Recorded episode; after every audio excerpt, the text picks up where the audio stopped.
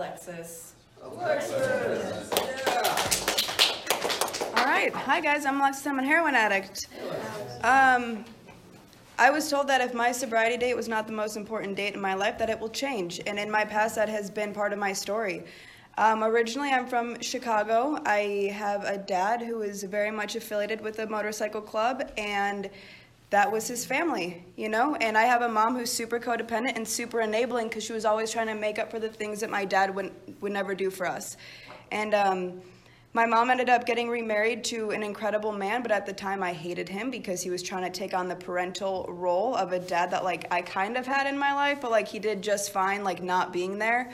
And um, this man had three kids of his own, and um, I was able to watch like super healthy co-parenting go on with them, you know. But my dad would tell my sister and I that he would be at the house Friday to come pick us up, and would show up Monday morning stumbling out of his car, like super confused as to like why we were getting ready for school, and um, that was like my norm. I was that, that was a very like normal routine for my sister and I, and.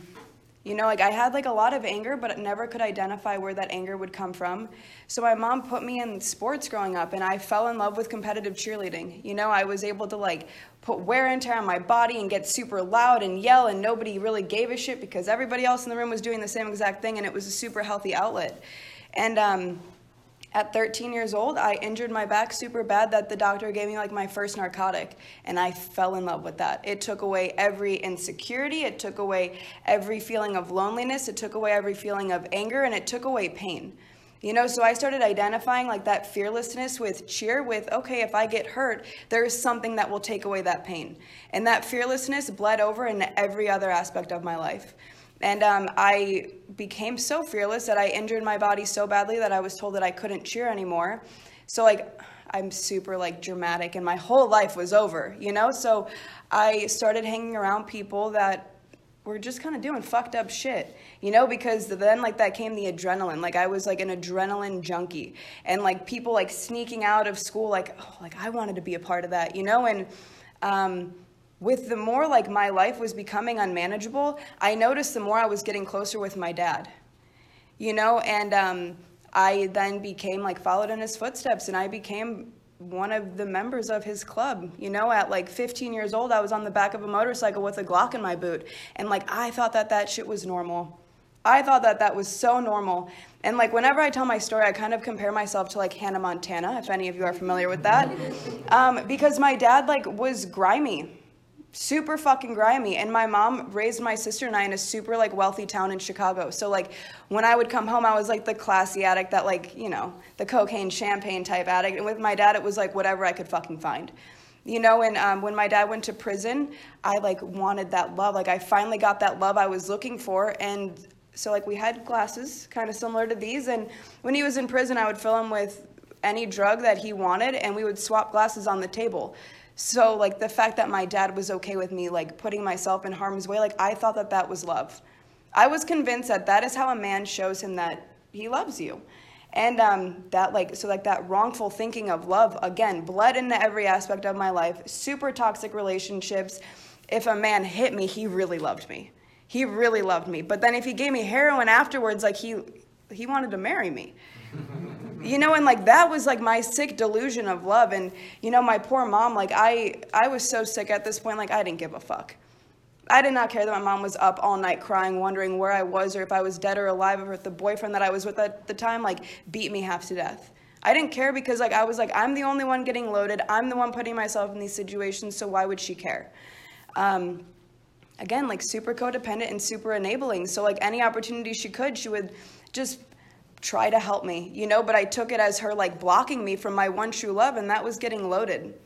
You know, my one true love was getting loaded because that was the one thing that, like, right when I felt like any sort of narcotic go into my body, I like felt at ease, you know, and and right when I would put shit up my nose, I felt at ease.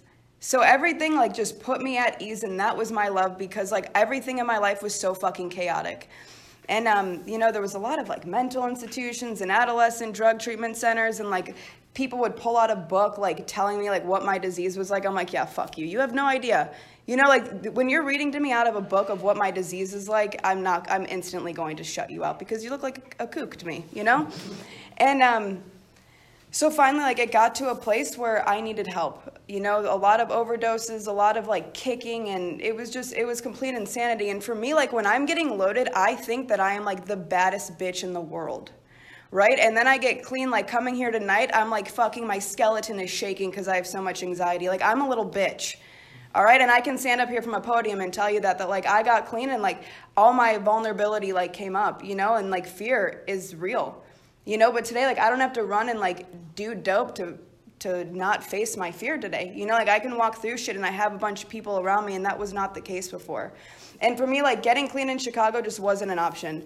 You know so i had to get on a plane and i don't remember the plane ride. Like i don't remember like how i got from like point a to point b. I just know that there was a big suitcase in my room and when i'm getting loaded i'm super combative. Super combative.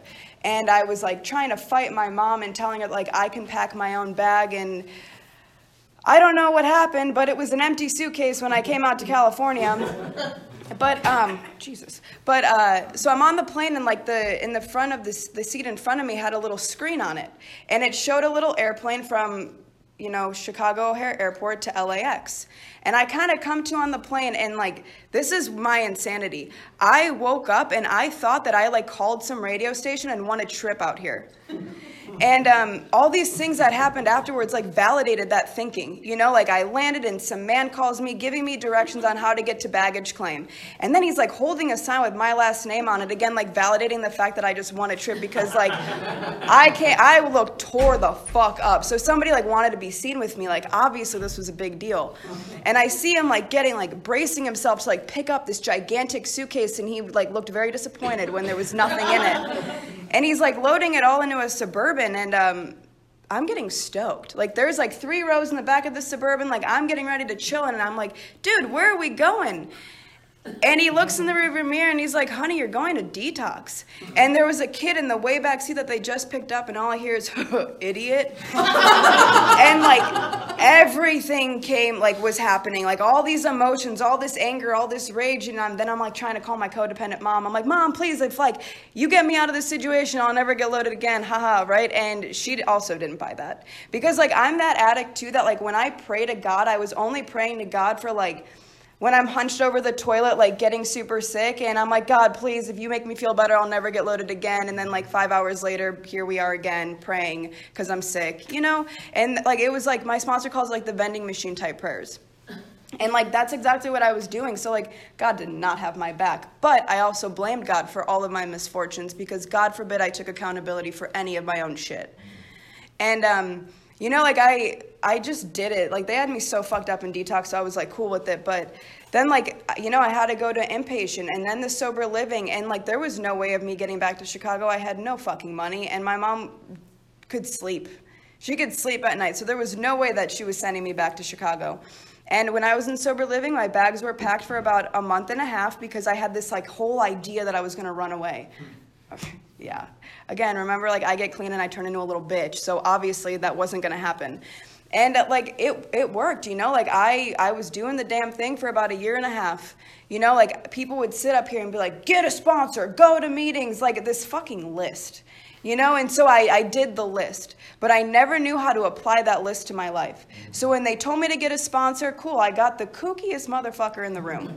and then when they told me to work some steps, okay, like yeah, I'll do, I'll do these, but Google assisted me on every question, you know. And then when they told me to go to meetings, I was in the back of the meeting with my hood up, like shaking in a ball, because like I was too afraid to identify as an addict, because if I did that, meant that like I had a problem, you know. So yeah, I like did a program, but like never worked one, you know. Like I did this list that people would fucking preach to me all the time, and like to be honest with you, I don't really give a fuck if you guys want to work some steps or go to meetings or whatever, you know, but for me, I know that my program is all encompassing. It involves the fellowship, the sponsorship, the going to meetings, the doing step work, the being of service, because I hate this. This is uncomfortable for me. But I was taught that if you get comfortable while you're in recovery, it's probably, you're probably on your way out. You know, so I keep doing the next uncomfortable thing. And um, I did. I ended up getting loaded that shit got me loaded. And um, I told myself, like, I live in Orange County now, right? Like, I can be bougie and have a glass of wine because alcohol's not my thing. Mm-hmm. Well, I had knee surgery, so I had a huge brace on my leg, so I couldn't go to the grocery store. I had to Instacart it.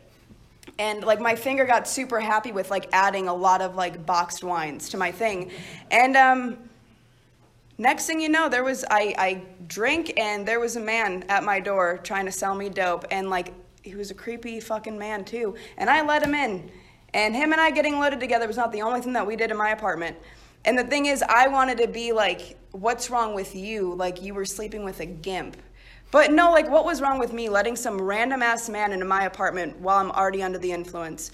You know, for me, it's like right when I fuck up, all hell breaks loose because I'm like, I've already, I've already relapsed. You know, so then anything I could get my hands on is what I'm gonna do. And I went on a sick run for a good like year and a half. You know, it was, it got scary, and all those things that I said I would never do ended up happening. All those not yet ended up happening. You know, like losing everything that I had ended up happening. My codependent mom actually wanting nothing to do with me ended up happening. You know, I would have Orange County Sheriff's Department come banging on my door because my mom didn't know, again, if I was alive or dead.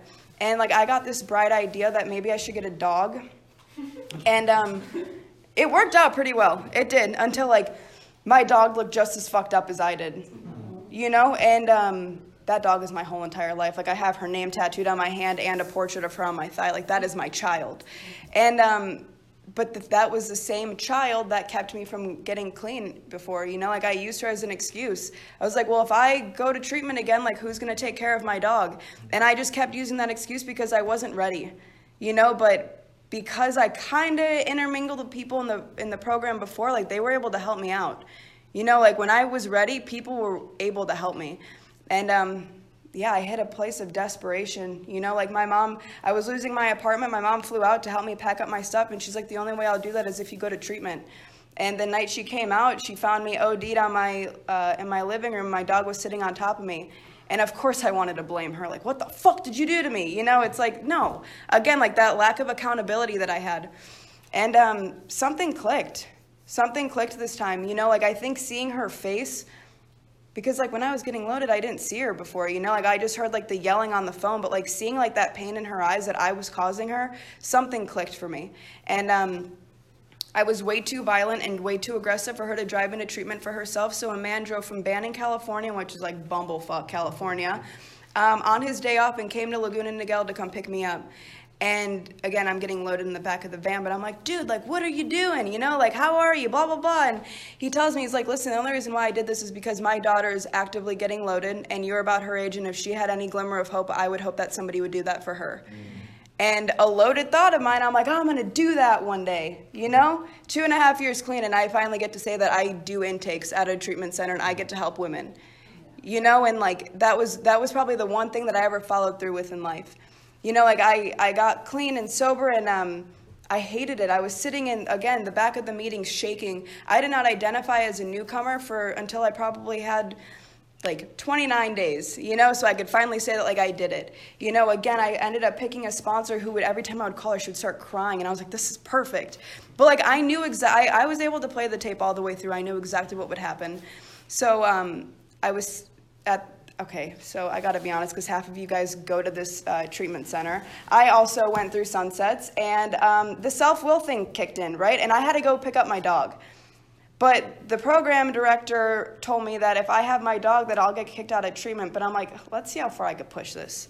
Right? So I was like still attending groups while sleeping in my car down the street from them with my dog. And like they ended up kicking me out, you know? But I'm like, oh, poor me. Like I want to throw the pity party for myself. So for a good like four and a half, five months, I was homeless in my recovery. I was homeless, sleeping in my car and sleeping in Momos all throughout San Clemente. But you know what? I never picked up. I never fucking picked up. And I still see the program director, or whoever she is now, at meetings, and like we get to laugh about that insanity today, you know, because if I'm living in self will, I'm pretty much doing what I want to do, but when I'm in God's will, I'm doing what I have to do. You know, and, and today, like, I, I try to live in self or God's will as much as possible, but yeah, I for sure slip into self will. You know, like, I, I still get, allow fear to, like, run my life and that self pity and, like, the lack of accountability, but today I have people that call me out for that.